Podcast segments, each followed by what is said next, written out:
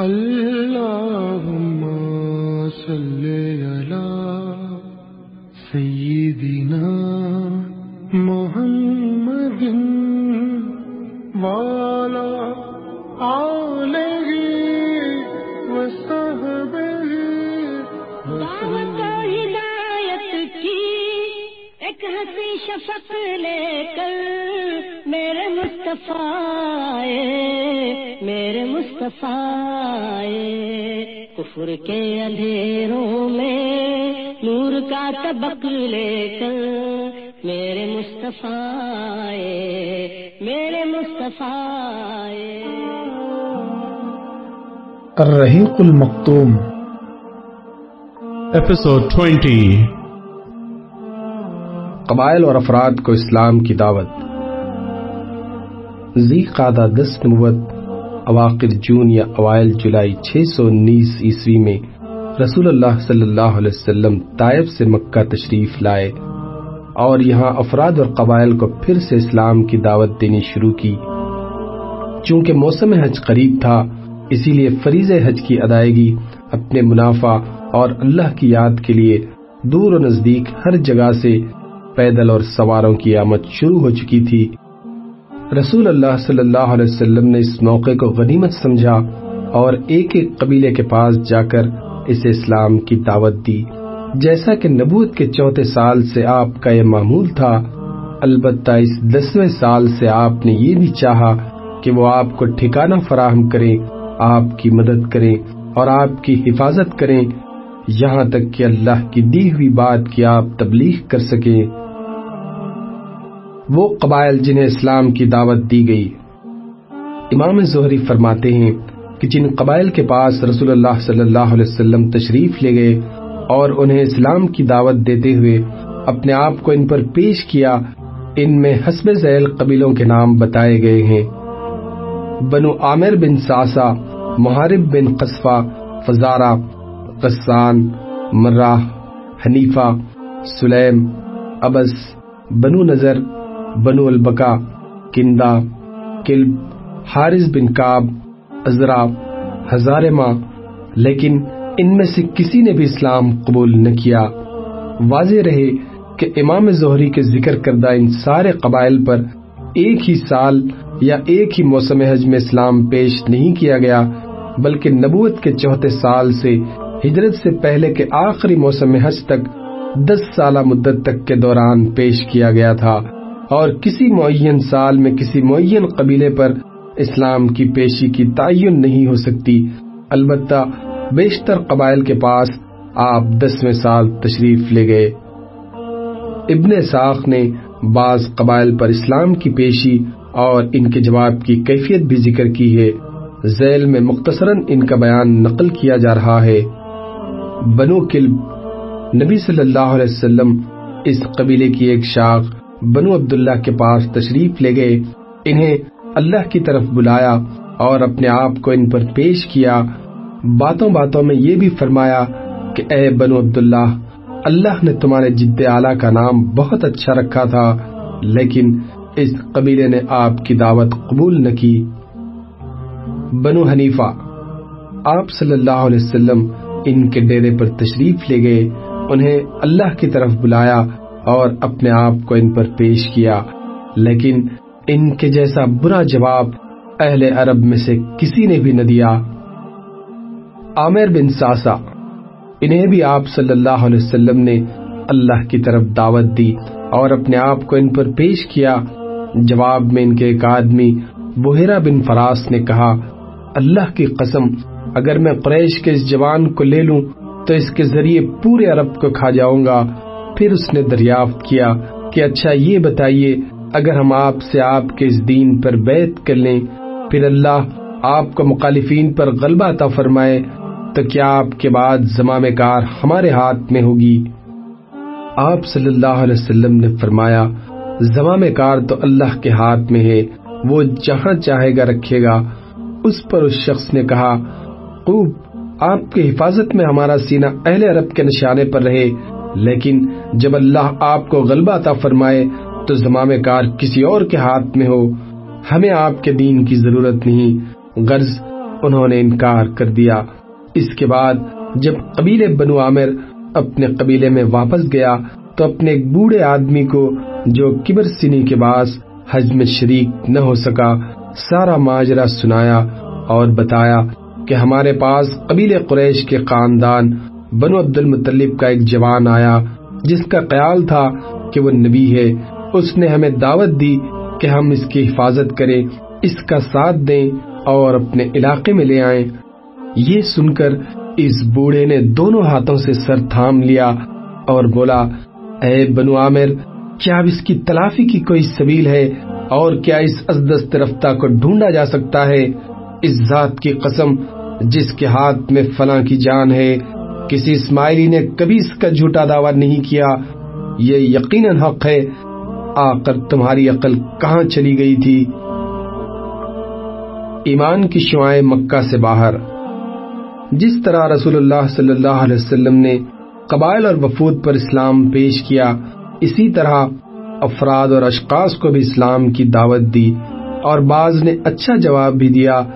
پھر اس موسم حج کے کچھ ہی عرصے بعد کئی افراد نے اسلام قبول کیا۔ ذیل میں ان کی مختصر رودات پیش کی جا رہی ہے۔ نمبر ایک، سوید بن سامت یہ شاعر تھے، گہری سوج بوجھ کے حامل اور یسرف کے باشندے۔ ان کی پختگی، شیر گوئی اور شرف نصب کی وجہ سے ان کی قوم نے انہیں کامل کا خطاب دے رکھا تھا۔ یہ حج یا عمرہ کے لیے مکہ تشریف لائے۔ رسول اللہ صلی اللہ علیہ وسلم نے انہیں اسلام کی دعوت دی۔ کہنے لگے، غالباً آپ کے پاس جو کچھ ہے، وہ ویسا ہی ہے جیسا میرے پاس ہے۔ رسول اللہ صلی اللہ علیہ وسلم نے فرمایا، تمہارے پاس کیا ہے؟ سوید نے کہا، حکمت لقمان۔ آپ نے فرمایا، پیش کرو۔ انہوں نے پیش کیا۔ آپ صلی اللہ علیہ وسلم نے فرمایا، یہ کلام یقیناً اچھا ہے، لیکن میرے پاس جو کچھ ہے، وہ اس سے بھی اچھا ہے۔ وہ قرآن ہے جو اللہ تعالیٰ نے مجھ پر نازل کیا ہے۔ وہ ہدایت اور نور ہے۔ اس کے بعد رسول اللہ صلی اللہ علیہ وسلم نے انہیں قرآن پڑھ کر سنایا اور اسلام کی دعوت دی۔ انہوں نے اسلام قبول کر لیا اور بولے، یہ تو بہت ہی اچھا کلام ہے۔ اس کے بعد وہ مدینہ پلٹ کر آئے ہی تھے کہ جنگ بواز سے قبل اوس اور قدرج کی ایک جنگ میں قتل کر دیے گئے۔ اغلب یہ ہے کہ انہوں نے گیارہ نبی کے آغاز میں اسلام قبول کیا تھا۔ نمبر دو، ایاز بن ماز یہ بھی اسرف کے باشندے تھے اور نوخیز نوجوان۔ گیارہ نبوت میں جنگ بواز سے کچھ پہلے اوس کا ایک وقت قدرت کے خلاف قریش سے حلف و تعاون کی تلاش میں مکہ آیا۔ آپ بھی اس کے ہمراہ تشریف لائے۔ اس وقت یسرب میں ان دونوں قبیلوں کے درمیان عداوت کی آگ بھڑک رہی تھی اور اوس کی تعداد قدرت سے کم تھی۔ رسول اللہ صلی اللہ علیہ وسلم کو وقت کی آمد کا علم ہوا تو آپ ان کے پاس تشریف لے گئے اور ان کے درمیان بیٹھ کر یوں خطاب فرمایا، آپ لوگ جس مقصد کے لیے تشریف لائے ہیں، کیا اس سے بہتر چیز قبول کر سکتے ہیں؟ ان سب نے کہا، وہ کیا چیز ہے؟ آپ صلی اللہ علیہ وسلم نے فرمایا، میں اللہ کا رسول ہوں۔ اللہ نے مجھے اپنے بندوں کے پاس اس بات کی دعوت دینے کے لیے بھیجا ہے کہ وہ اللہ کی عبادت کریں اور اس کے ساتھ کسی چیز کو شریک نہ کریں۔ اللہ نے مجھ پر کتاب بھی اتاری ہے۔ پھر آپ نے اسلام کا ذکر کیا اور قرآن کی تلاوت فرمائی۔ ایاز بن ماز بولے، اے قوم یہ اللہ کی قسم اس سے بہتر ہے جس کے لیے آپ لوگ یہاں تشریف لائے ہیں۔ لیکن وقت کے ایک رکن ابو انس بن رافے نے ایک مٹھی چھری اٹھا کر ایاس کے منہ پر دے ماری اور بولا، یہ چھوڑو، میری عمر کی قسم، یہاں ہم اس کے بجائے دوسرے ہی مقصد سے آئے ہیں۔ ایاس نے خاموشی اختیار کر لی اور رسول اللہ صلی اللہ علیہ وسلم بھی اٹھ گئے۔ وقت قریش کے ساتھ حلف تعاون کا معاہدہ کرنے میں کامیاب نہ ہو سکا اور یوں ہی ناکام مدینہ واپس ہو گیا۔ مدینہ پلٹنے کے تھوڑے ہی دن بعد ایاس انتقال کر گئے۔ وہ اپنی وفات کے وقت تحلیل و تکبیر اور حمد و تصبیق کر رہے تھے۔ اس لیے لوگوں کو یقین ہے کہ ان کی وفات اسلام پر ہوئی۔ نمبر تین، ابو ذر غفاری، یہ یسرب کے اطراف میں سکونت پذیر تھے۔ جب سوید بن سامت اور ایاز بن ماس کے ذریعے یسرب میں رسول اللہ صلی اللہ علیہ وسلم کی بیست کی قبر پہنچی، تو غالباً یہ قبر ابو ذر کے کان سے بھی ٹکرائی اور یہی ان کے اسلام لانے کا سبب بنی۔ ان کے اسلام لانے کا واقعہ صحیح بخاری میں تفصیل سے مروی ہے۔ سیدنا ابن عباس کا بیان ہے کہ ابو ذر نے فرمایا، میں قبیل غفار کا ایک آدمی تھا، مجھے معلوم ہوا کہ مکے میں ایک آدمی نمودار ہوا ہے جو اپنے آپ کو نبی کہتا ہے۔ میں نے اپنے بھائی سے کہا، تم اس آدمی کے پاس جاؤ، اس سے بات کرو اور میرے پاس اس کی قبر لاؤ۔ وہ گیا، ملاقات کی اور واپس آیا۔ میں نے پوچھا، کیا قبر لائے ہو؟ بولا، اللہ کی قسم، میں نے ایک ایسا آدمی دیکھا ہے جو بھلائی کا حکم دیتا ہے اور برائی سے روکتا ہے۔ میں نے کہا تم نے تشفی بخش قبر نہیں دی۔ آخر میں نے خود توشہ دان اور ڈنڈا اٹھایا اور مکہ کے لیے چل پڑا۔ وہاں پہنچ تو گیا، لیکن آپ کو پہچانتا نہ تھا اور یہ بھی گوارا نہ تھا کہ آپ کے متعلق کسی سے پوچھوں۔ چنانچہ میں زمزم کا پانی پیتا اور مسجد حرام میں پڑا رہتا۔ آخر میرے پاس سے علی کا گزر ہوا۔ کہنے لگے، آدمی اجنبی معلوم ہوتا ہے۔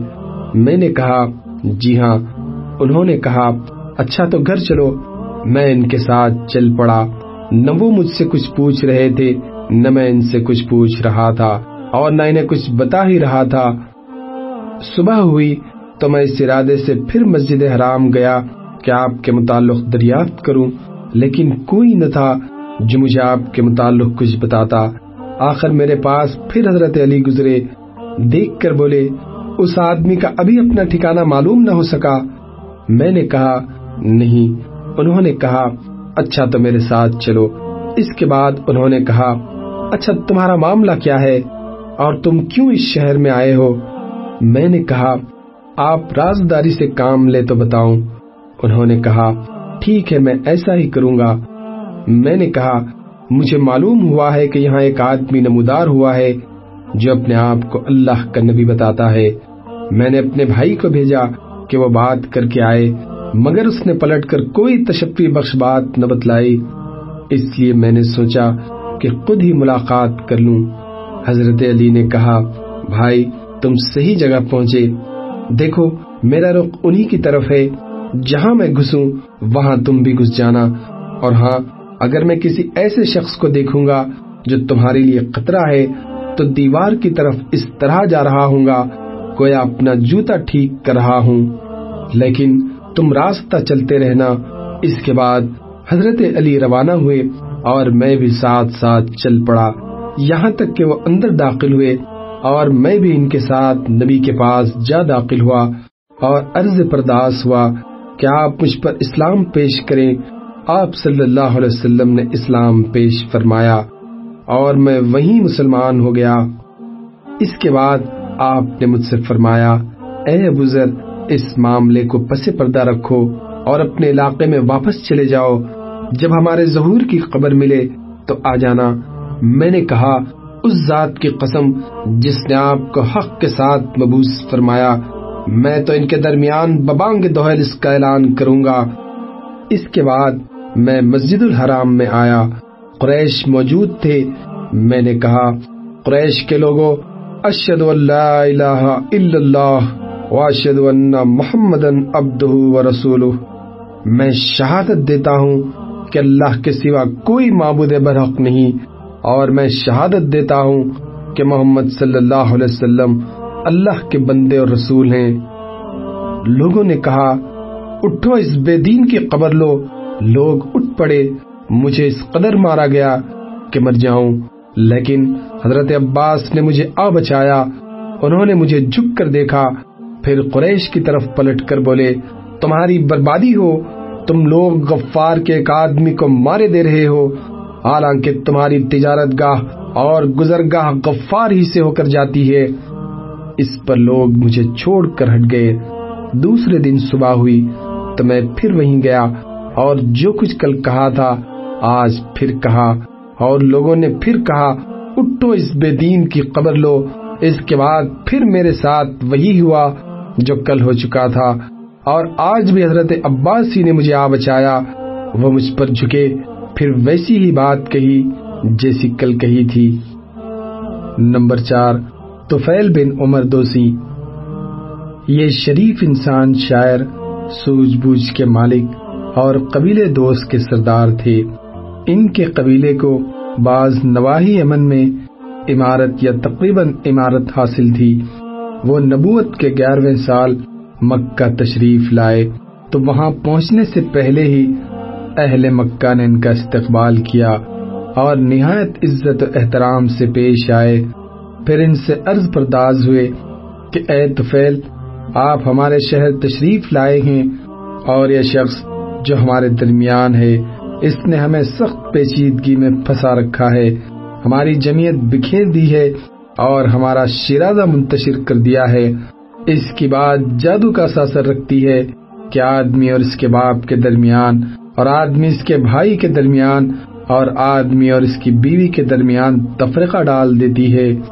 ہمیں ڈر لگتا ہے کہ جس اطاعت سے ہم دو چار ہیں، کہیں وہ آپ پر اور آپ کی قوم پر بھی نہ آن پڑے۔ لہذا آپ اس سے ہرگز گفتگو نہ کریں اور اس کی کوئی چیز نہ سنیں۔ حضرت طفیل کا ارشاد ہے کہ یہ لوگ مجھے برابر اسی طرح کی باتیں سمجھاتے رہے۔ یہاں تک کہ میں نے تہیا کر لیا کہ نہ آپ کی کوئی چیز سنوں گا، نہ آپ سے بات چیت کروں گا۔ حتیٰ کہ جب میں صبح کو مسجد حرام گیا تو کان میں روئی ٹھونس رکھی تھی کہ مبدا آپ کی کوئی بات میرے کان میں نہ پڑ جائے۔ لیکن اللہ کو منظور تھا کہ آپ کی بعض باتیں مجھے سنائی دیں، چنانچہ میں نے بڑا عمدہ کلام سنا۔ پھر میں نے اپنے جی میں کہا، ہائے مجھ پر میری ماں کی آہ فغاں۔ میں تو واللہ ایک سوج بوجھ رکھنے والا شاعر آدمی ہوں۔ مجھ پر بھلا برا چھپا نہیں رہ سکتا۔ پھر کیوں نہ میں اس شخص کی بات سنوں؟ اگر اچھی ہوئی تو قبول کر لوں گا، بری ہوئی تو چھوڑ دوں گا۔ یہ سوچ کر میں رک گیا۔ جب آپ صلی اللہ علیہ وسلم گھر پلٹے تو میں بھی پیچھے ہو لیا، آپ اندر داخل ہوئے تو میں بھی داخل ہو گیا اور آپ کو اپنی آمد کا واقعہ اور لوگوں کے خوف دلانے کی کیفیت پھر کان میں روئی ٹھونسنے اور اس کے باوجود آپ کی باتیں سن لینے کی تفصیلات بتائیں۔ پھر عرض کیا کہ آپ اپنی بات پیش کیجیے، آپ صلی اللہ علیہ وسلم نے مجھ پر اسلام پیش کیا اور قرآن کی تلاوت فرمائی۔ اللہ گواہ ہے، میں نے اس سے عمدہ قول اور اس سے زیادہ انصاف کی بات کبھی نہ سنی تھی۔ چنانچہ میں نے وہی اسلام قبول کر لیا اور حق کی شہادت دی۔ اس کے بعد آپ سے عرض کیا کہ میری قوم میں میری بات مانی جاتی ہے۔ میں ان کے پاس پلٹ کر جاؤں گا اور انہیں اسلام کی دعوت دوں گا۔ لہذا آپ اللہ سے دعا فرمائیں۔ کہ وہ مجھے کوئی نشانی دے دے۔ آپ نے دعا فرمائی۔ حضرت طفیل کو جو نشانی عطا ہوئی، وہ یہ تھی کہ جب وہ اپنی قوم کے قریب پہنچے، تو اللہ تعالیٰ نے ان کے چہرے پر چراغ جیسی روشنی پیدا کر دی۔ انہوں نے کہا، یا اللہ، چہرے کے بجائے کسی اور جگہ۔ مجھے اندیشہ ہے کہ لوگ اسے مسئلہ کہیں گے۔ چنانچہ یہ روشنی ان کے ڈنڈے میں پلٹ گئی۔ پھر انہوں نے اپنے والد اور اپنی بیوی کو اسلام کی دعوت دی اور وہ دونوں مسلمان ہو گئے، لیکن قوم نے اسلام قبول کرنے میں تاخیر کی۔ مگر حضرت طفیل بھی مسلسل کوشاں رہے، حتیٰ کہ غزب قندق کے بعد جب انہوں نے ہجرت فرمائی تو ان کے ساتھ ان کی قوم کے ستر یا اسی خاندان تھے۔ حضرت طفیل نے اسلام میں بڑے اہم کارنامے انجام دے کر یمامہ کی جنگ میں جامع شہادت نوش فرمائی۔ نمبر پانچ، زماد ازدی۔ یہ یمن کے باشندے تھے اور قبیلے ازدشنو کے ایک فرد تھے۔ جھاڑ پھونک کرنا اور آسیب اتارنا ان کا کام تھا۔ مکہ آئے تو وہاں کے احمقوں سے سنا کہ محمد پاگل ہیں۔ سوچا، کیوں نہ اس شخص کے پاس چلوں؟ ہو سکتا ہے اللہ میرے ہی ہاتھوں اسے شفا دے دے۔ چنانچہ آپ سے ملاقات کی اور کہا، اے محمد، میں آسیب اتارنے کے لیے جھاڑ پھونک کیا کرتا ہوں۔ کیا آپ کو بھی اس کی ضرورت ہے؟ آپ نے جواب میں فرمایا، یقیناً ساری تعریف اللہ کے لیے ہے۔ ہم اسی کی تعریف کرتے ہیں اور اسی سے مدد چاہتے ہیں۔ جسے اللہ ہدایت دے دے، اسے کوئی گمراہ نہیں کر سکتا۔ اور جسے اللہ بھٹکا دے، اسے کوئی ہدایت نہیں دے سکتا۔ اور میں شہادت دیتا ہوں کہ اللہ کے سوا کوئی معبود نہیں، وہ تنہا ہے، اس کا کوئی شریک نہیں۔ اور میں شہادت دیتا ہوں کہ محمد اس کے بندے اور رسول ہیں۔ صلی اللہ علیہ وسلم۔ زماد نے کہا، ذرا اپنے کلمات پھر سے مجھے سنا دیجیے۔ آپ صلی اللہ علیہ وسلم نے تین بار دہرایا۔ اس کے بعد زماد نے کہا، میں کاہنوں، جادوگروں اور شاعروں کی بات سن چکا ہوں، لیکن میں نے آپ کے ان جیسے کلمات کہیں نہیں سنے۔ یہ تو سمندر کی اتھا گہرائی کو پہنچے ہوئے ہیں۔ لائیے اپنا ہاتھ بڑھائیے، آپ سے اسلام پر بیعت کروں۔ اور اس کے بعد انہوں نے بیعت کر لی۔ یسرب کی چھ سعادت مند روحیں گیارہویں سن نبوت کے موسم حج جولائی چھ سو بیس عیسوی میں اسلامی دعوت کو چند کارآمد دستیاب ہوئے، جو دیکھتے دیکھتے سرو قامت درختوں میں تبدیل ہو گئے اور ان کی لطیف اور گھنی چھاؤں میں بیٹھ کر مسلمانوں نے برسوں ظلم و ستم کی تپش سے راحت و نجات پائی۔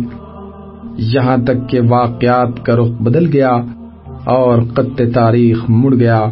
اہل مکہ نے رسول اللہ صلی اللہ علیہ وسلم کو جھٹلانے اور لوگوں کو اللہ کی راہ سے روکنے کا جو بیڑا اٹھا رکھا تھا، اس کے تئیں نبی صلی اللہ علیہ وسلم کی حکمت عملی یہ تھی کہ آپ رات کی تاریکی میں قبائل کے پاس تشریف لے جاتے تاکہ مکے کا کوئی مشرق رکاوٹ نہ ڈال سکے۔ اسی حکمت عملی کے مطابق ایک رات آپ صلی اللہ علیہ وسلم، حضرت ابو بکر اور حضرت علی کو ہمراہ لے کر باہر نکلے۔ بنو زہل اور بنو شیبان بن سالبہ کے ڈیروں سے گزرے تو ان سے اسلام کے بارے میں بات چیت کی۔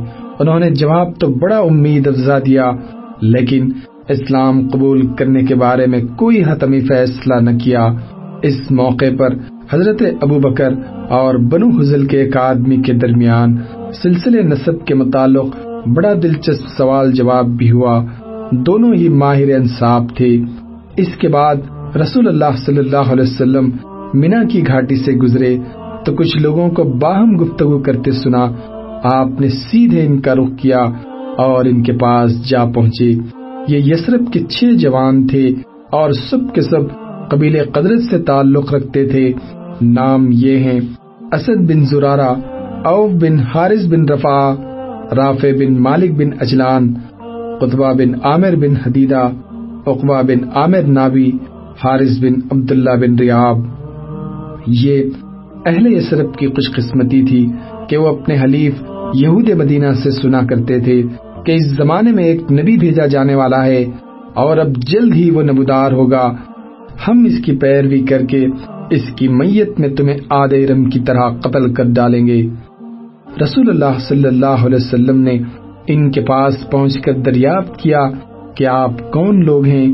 انہوں نے کہا ہم قبیل قدرت سے تعلق رکھتے ہیں۔ آپ صلی اللہ علیہ وسلم نے فرمایا یعنی یہود کے حلیف۔ بولے ہاں۔ فرمایا، پھر کیوں نہ آپ حضرات بیٹھیں، کچھ بات چیت کی جائے۔ وہ لوگ بیٹھ گئے۔ آپ نے ان کے سامنے اسلام کی حقیقت بیان فرمائی۔ انہیں اللہ عز و جل کی طرف دعوت دی اور قرآن کی تلاوت فرمائی۔ انہوں نے آپس میں ایک دوسرے سے کہا، بھائی دیکھو یہ تو وہی نبی معلوم ہوتے ہیں جن کا حوالہ دے کر یہود تمہیں دھمکیاں دیا کرتے ہیں۔ لہذا یہود تم پر سبقت نہ کرنے پائیں۔ اس کے بعد انہوں نے فوراً آپ کی دعوت قبول کر لی اور مسلمان ہو گئے۔ یہ یسرب کے اقلا اور رجال تھے۔ حال ہی میں جنگ گزر چکی تھی اور جس کے دھویں اب تک فضا کو تاریخ کیے ہوئے تھے۔ اس جنگ نے انہیں چور چور کر دیا تھا۔ اس لیے انہوں نے بجا طور پر یہ توقع قائم کی کہ آپ کی دعوت جنگ کے خاتمے کا ذریعہ ثابت ہوگی۔ چنانچہ انہوں نے کہا، ہم اپنی قوم کو اس حالت میں چھوڑ کر آئے ہیں کہ کسی اور قوم میں ان کی جیسی عداوت و دشمنی نہیں پائی جاتی۔ امید ہے کہ اللہ آپ کے ذریعے انہیں یکجا کر دے گا۔ ہم وہاں جا کر لوگوں کو آپ کے کاس کی طرف بلائیں گے اور یہ دین جو ہم نے خود قبول کر لیا ہے ان پر بھی پیش کریں گے۔ اگر اللہ نے آپ پر ان کو اکجا کر دیا، تو پھر آپ سے بڑھ کر کوئی اور معزز نہ ہوگا۔ اس کے بعد جب یہ لوگ مدینہ واپس ہوئے، تو اپنے ساتھ اسلام کا پیغام بھی لے گئے۔ چنانچہ وہاں گھر گھر رسول اللہ صلی اللہ علیہ وسلم کا چرچا پھیل گیا۔ حضرت عائشہ سے نکاح۔ اسی سال شوال گیارہ نبوت میں رسول اللہ صلی اللہ علیہ وسلم نے حضرت عائشہ رضی اللہ عنہ سے نکاح فرمایا۔ اس وقت ان کی عمر چھ برس تھی۔ پھر ہجرت کے پہلے سال شوال ہی کے مہینے میں مدینے کے اندر ان کی رخصتی ہوئی اور اس وقت ان کی عمر نو برس تھی۔